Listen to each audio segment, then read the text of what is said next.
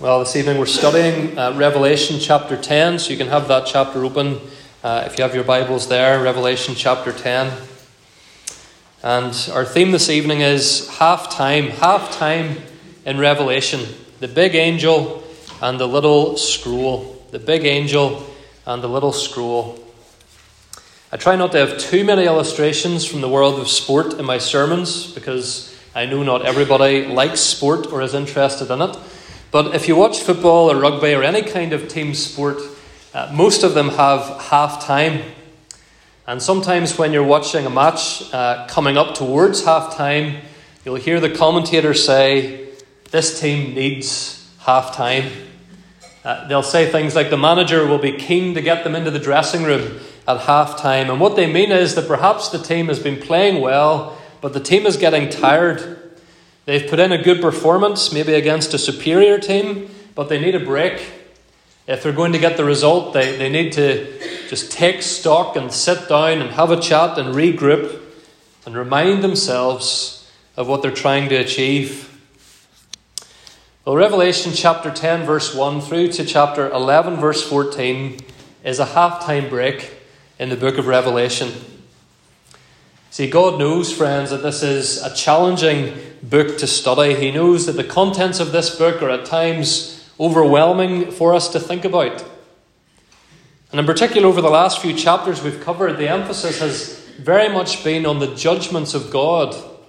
We saw that in chapters 6 and 7 with the cycle of the, the seven seals as the Lamb uh, removed a seal each time from the scroll in heaven. And the release of those seals brought uh, partial judgments and difficulties upon the earth. Uh, and it culminated then with the seventh seal, with, which depicted in, in a small measure, gave us a small glimpse of Judgment Day itself, the last day still to come. And then we've looked at the, the cycle of the, the seven trumpets. We've looked at six of the seven in chapters 8 and 9. And again, the trumpets emphasize the partial and present judgments that God is already bringing upon our world, even here and now. And we thought last week, in particular, trumpets 5 and 6, about the existence of Satan and demons and all the pain and suffering that they bring to the earth. And when we arrive at the seventh trumpet at the end of chapter 11, once again, we will, we will get a, a vision, we will get a, a little slice, a little taste of what the day of judgment will be like. And this is a lot to take in. And what we haven't even really got to consider yet in the book of Revelation is what about the church in the midst of all of this? Uh, what's to happen to the church of Jesus Christ in these days leading up to the last day? Will the church make it? What is the church supposed to do? And that will be the focus of the next section of Revelation after we finish with the trumpets. But before we get there, and in a sense leading up to that, we have a little bit of an interval, a little half time break in chapters 10 and 11, so as not to get so caught up in the details of uh, the judgments and difficulties of life in this world. We have a little reminder at this point in the book about what Revelation is really all about the Lord Jesus Christ, the risen, reigning Lamb of God, and his plans for his church. And so, as we take our halftime break in Revelation, the first reminder that we have is a reminder of the glory of the risen Jesus. A reminder of the glory of the risen Jesus. We saw at the end of chapter 9 the sixth trumpet blast, and we saw how that trumpet blast uh, brought war upon the earth, hardship, trial, another limited judgment from God. And so we would expect the next thing we read about to be the seventh trumpet. And yet, First John sees something else. Look at chapter 10, verse 1. Then I saw another mighty angel coming down from heaven, wrapped in a cloud, with a rainbow over his head, and his face was like the sun, and his legs like pillars of fire. The first and obvious question is Who is this mighty angel? And even amongst Reformed commentators, there is a split opinion. Uh, some suggest this mighty angel is either Michael or Gabriel. I've mentioned them to you before. Uh, the, the only two named angels in the scriptures. Uh, Gabriel means, his name means God is my strength or strong one. And so some people suggest that this is maybe Gabriel or Michael uh, coming down from heaven. Others, however, suggest that this mighty angel is the Lord Jesus Christ himself or at least it is a picture or a representation of the Lord Jesus Christ. G.K. Beale, uh, Joel Beeke, Derek Thomas, among others, all take that view. And since those men are usually fairly persuasive about these things, I'm persuaded by uh, their arguments, and I'll give you some reasons for it. Firstly, we need to remember that the word angel simply means messenger in Scripture. Uh, to qualify as an angel, in a sense, all you have to do is to deliver a message from God. And the Lord Jesus Christ certainly has come down from heaven and speaks a message. We should also bear in mind that when we read in the Old Testament about the angel of the Lord, and in your Bibles, angel of the Lord, the Lord is in block capitals in, in most translations. Uh, that's the covenant name of God. Uh, and so we understand the angel of the Lord uh, to refer to appearances of Jesus Christ uh, before his incarnation, before his, uh, his being conceived by the Spirit in Mary's womb and being born in Bethlehem. We have several instances of people realizing that they are speaking to the angel of the Lord and then bowing down to worship the angel of the Lord because they realize that this is, in some form, this is God Himself appearing to them. And so you think, for example, of Gideon in Judges chapter 6 uh, or Joshua uh, meeting the commander of the Lord's army in Joshua chapter 5, they realized that they were encountering no mere angel, not an ordinary angel, but they worshipped the one that they met as, as God. Uh, just to give you a further example, Jude, verse 5, we studied Jude in the summer. Jude, verse 5 says that Jesus led his people out of Egypt. Exodus 23, verse 20 says that God's angel led the Israelites out of Egypt. And so, again, we have reason to believe that in, in, some, uh, in some form, perhaps in, we might say in an, in an angelic form, that the Lord Jesus Christ himself uh, uh, was, was with Moses leading the people out of Egypt. So, all that to say, friends, that Jesus is described as an angel or the angel of the Lord elsewhere in the Bible. And I believe that this description in Revelation chapter 10 is quite clearly intended to remind us of the description we had of Jesus at the beginning of the book. If you look at how he's described in Revelation 10, verse 1, it says he is wrapped in a cloud. Uh, and one commentator pointed out that only God, or the Son of God, is ever described in Scripture as being surrounded in a cloud or coming with a cloud and so forth. And that's why we sang from Psalm 97 and Psalm 99 earlier, surrounding God being surrounded by clouds and thick darkness. There's also a rainbow over his head, we're told in chapter 10, verse 1. We last saw rainbow in Revelation around the throne of God in chapter 4. His face was like the sun, verse 1. And that's exactly how Jesus is described back in Revelation chapter 1, verse 16. His legs are pillars of fire. Again, an Old Testament description of the presence of God. And verse 3 says that when he spoke, it was like the sound of a lion roaring. And so, all of those descriptions, friends, they fit the Son of God better than they fit any mere angel. Even Gabriel and Michael are never described in those terms. We're not told that when Gabriel, for example, visited Mary to tell her that she would give birth to Jesus, that he had anything like this kind of appearance.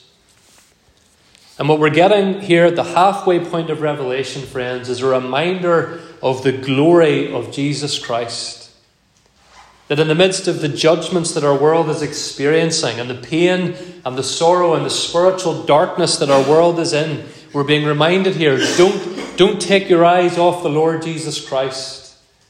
In a sense, don't miss the, the forest for the trees. Don't take your eye off the main thing that this book is about.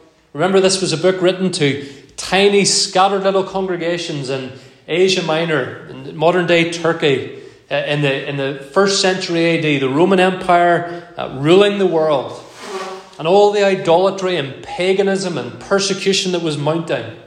The purpose of this book is to fix our eyes upon the glory of the risen Jesus Christ. He still reigns, He is in control. And to emphasize that last point of His control, look at verse 2. He set His right foot on the sea and his left foot on the land. And so this figure in, in the vision appears in a gigantic form to John. He stands on the seas and he stands on the land at the same time. This is a picture, of course, telling us that the whole creation is under the feet of King Jesus. I uh, don't know if you know your, your Greek mythology, if you ever had to study it at school, uh, but one of the, the titans in Greek mythology was Atlas. And Atlas was condemned or, or cursed to hold up the weight of the globe. And so you've probably seen that image in various places of Atlas, and he's, he's struggling under the weight of it, and he can barely stay standing as he props up uh, the heavens and the earth. Well, Jesus Christ is not struggling under the weight of the world. Jesus Christ is ruling over the world. Joel Beeke says, The feet once nailed to the cross now straddle the universe. The feet once nailed to the cross now straddle the universe. He is over all of it. And halfway through Revelation, this is what we're to be reminded of. He is mighty, He is glorious, He is reigning. He is roaring like a lion. He is King of kings and Lord of lords. It's easy to get lost in the days of change and anxiety and upheaval in our world. It's easy to get so fixated on the headlines and the wars and the price rises and the busyness of family life and the busyness of church life, whether you're uh, a minister, an elder, Sabbath school teacher, member, deacon, uh, whatever your role may be in the church. And friends, in the midst of all of it, we are not to take our eyes off this glorious King. His face is shining like the sun, his legs like pillars of fire, our guide and our protector standing fierce and strong, reigning over his world. Remember this, Jesus, when you hear his name taken in vain. He's not a swear word. He's a mighty king. Remember him when you go to put John's Gospel through someone's letterbox or into someone's hand this week in Dromore. You're serving this mighty king. Remember him when you prepare yourself for worship each week, boys and girls, mums and dads, men and women. We are coming to worship this mighty king. Remember him when you've scrolled through social media for long enough and it's time to find something more nourishing and refreshing. You will find it when you again look at your mighty King who stands astride the universe. A reminder of the glory of the risen Jesus. Secondly, a reminder of God's sovereign judgments. A reminder of God's sovereign judgments. Notice the very end of verse 3. When he called out, that is, the, when the mighty angel called out, seven thunders sounded. And John's reaction to the seven thunders is very understandable, and it's probably he probably reacted without even thinking about what he was doing. Look how he reacts to the seven thunders, verse 4. When the seven thunders sounded, I was about to write, but I heard a voice from heaven saying, Seal up what the seven thunders have said, and do not write it down.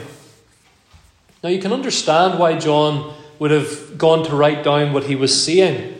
Because that's what he's done up until now uh, with everything that's happened in this revelation. He has received seven letters for seven churches and written, written them down. He has seen seven seals on the scroll and written them down. He has seen seven trumpets blasting and written them down. And John was probably thinking, okay, well, seven thunders, better write them down as well. But he's told not to. Do not write it down, says the voice from heaven, most likely the voice of God Himself. And that's very unusual in this book. Usually things are unsealed and left open in Revelation. Revelation is literally an open book. There are things in it that Jesus wants his people to know about so that we can persevere, so that we again fix our eyes upon him, so that we better understand what is happening in our world. The only thing that John is told to seal up in this whole book is the seven thunders. The obvious question is why? It's an obvious question without an obvious answer. But maybe the best answer is that here in our halftime break in Revelation, God is reminding us that He is God and we are not. That He knows all things and we do not need to know all things.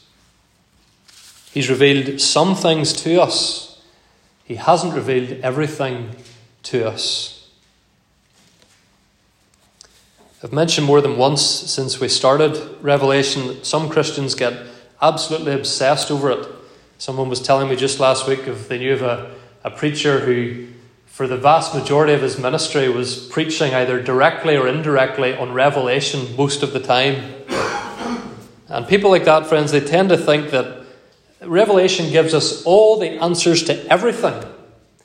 And they start drawing up charts and, and reading too much into international politics and what's happening in the city of Jerusalem and the rise and fall of particular regimes. And some of them even start making predictions about when exactly Jesus is going to come back, and they, they set dates about when the end of the world will come.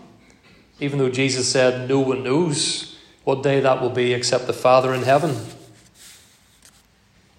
Friends, Revelation is not a book that answers every question that we might have. It answers many questions, but it will not answer every question. And it certainly does not give us knowledge equal to God's knowledge. And I, I wouldn't want to be dogmatic about it, but I suggest to you that the seven thunders being sealed up is a reminder from God to us as we study and read this or any part of Scripture that we do not know everything. And we cannot know everything. Yes, Revelation will be, and I trust has been, a blessing to anyone who reads it. But it's not going to give us all the answers to all the questions. We have no idea what the seven thunders are about. Deuteronomy 29, verse 29. The secret things belong to the Lord our God, but the things that are revealed belong to us and to our children forever, that we may do all the words of this law. Notice the emphasis there. Don't worry too much about the things that haven't been revealed. Think about the things that have been revealed and obey them and do them. God has secret things, friends, that will remain secret things until at least we enter into glory. Plans and purposes that only God knows about and which we do not need to know about. Jesus taught us, Do not be anxious about tomorrow. Tomorrow will be anxious for itself. Sufficient for the day is its own trouble. And certainly, in terms of the future, it's a mercy that we don't know uh, everything that's going to happen in the future. Uh, sometimes we maybe wish we knew how certain things would turn out in our own personal lives or particular things we're waiting on or thinking about or hoping for. In fact, we're better living without that knowledge leaving it in God's hands. And the point is emphasized further by the fact that John is given a little scroll in this chapter. And the, the language very much emphasizes that word little. It's little compared to the scroll that we saw back in chapter 5. And if you remember back in chapter 5, there is this scroll in heaven and it is sealed. And John is almost uh, lamenting because it seems no one will be able to open that scroll. But then the Lamb of God is declared worthy to open the scroll. And that, of course, is a symbol for us of the Lord Jesus Christ taking the plans of God, symbolized in the scroll, into his hands. And Jesus Christ enacts and brings about all the plans of God uh, for judgment and salvation for the history of the world. Jesus is worthy of having the entire plan of God in his hands. But here in chapter 10, Jesus gives John a little scroll. Not the big scroll, the, the full size scroll, you might say, but a little scroll. Perhaps a reminder to us again that we don't know everything, but we know enough. We know how we can be saved. We know that judgment is coming. We know that Jesus Christ is the Lamb of God who can take away the sin of the world. But there are other things we don't know. And so, in this halftime break in Revelation, it serves not only to remind us who Jesus is, but to remind us who we are. That we are mortal, that we are limited, that we don't know all the secret things, that only God knows all the secret things.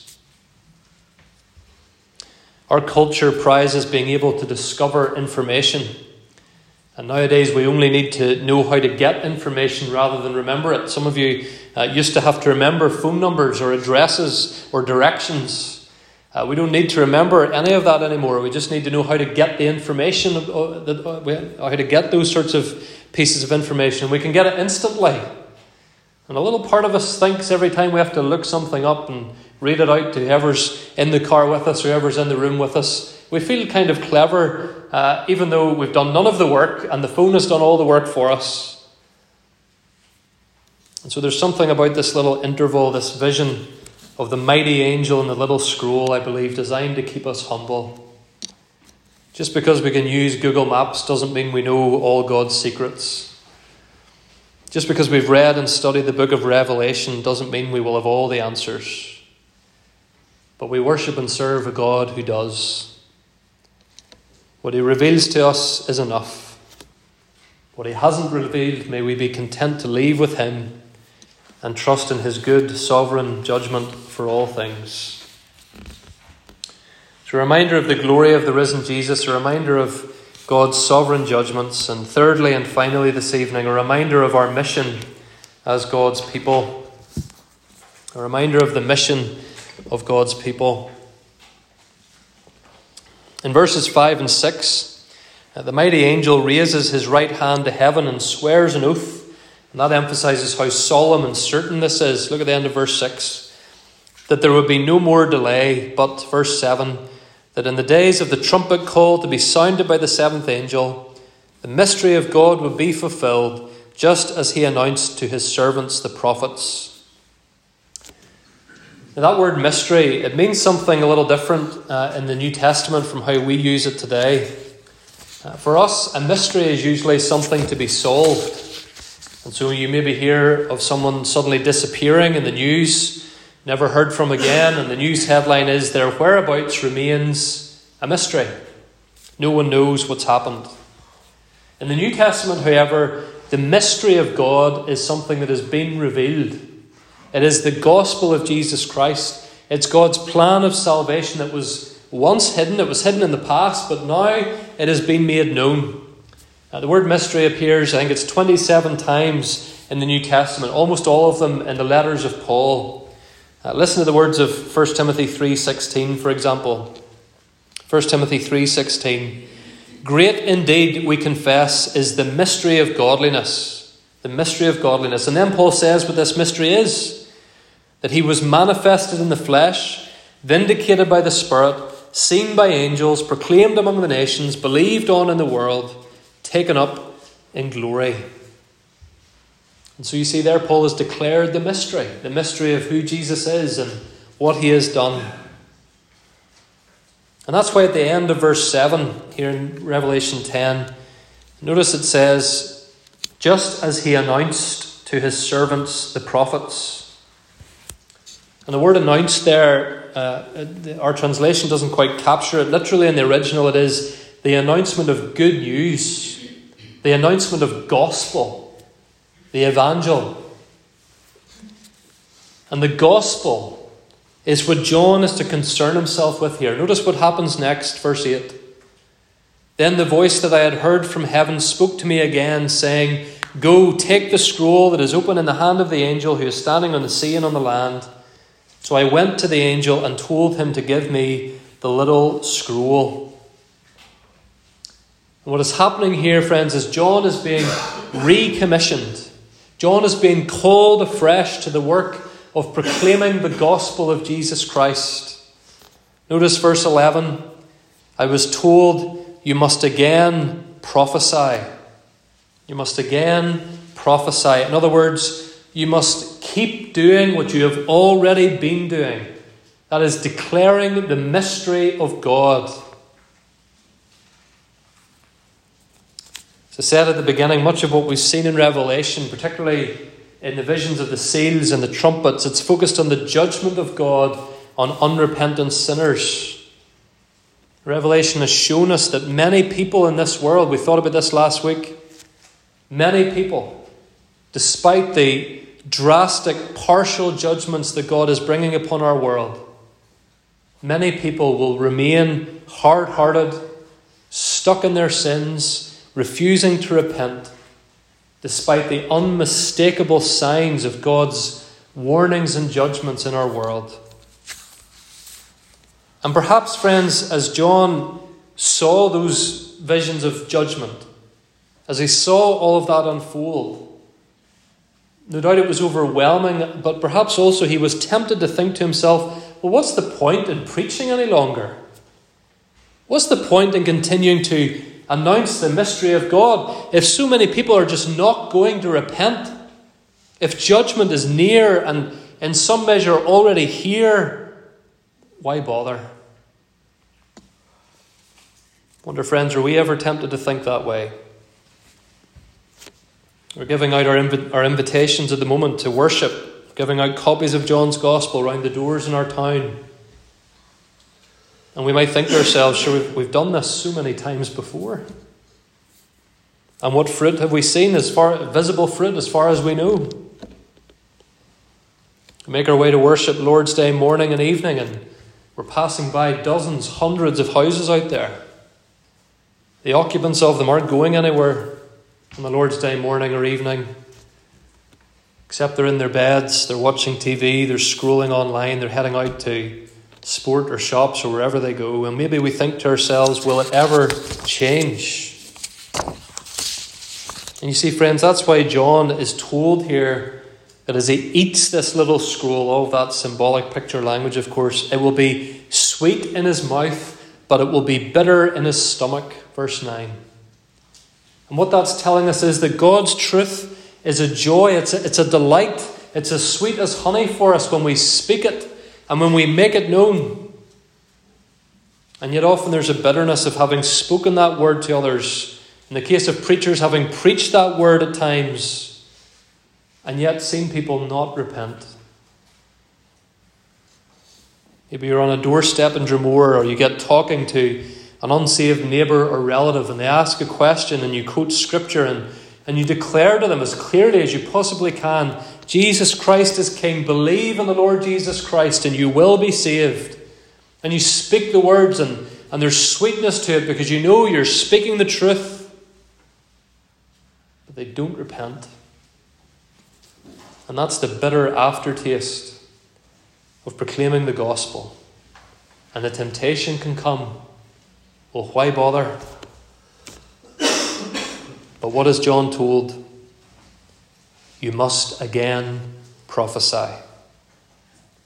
You must keep on speaking God's word. Even verse 11, if it's to many peoples and nations and languages and kings. And friends, when those four labels get put together in Revelation, as we'll see in the second half of the book, it usually refers to people who do not repent and yet, John is told to eat up God's word and take in its goodness and truth for himself and then proclaim it to others.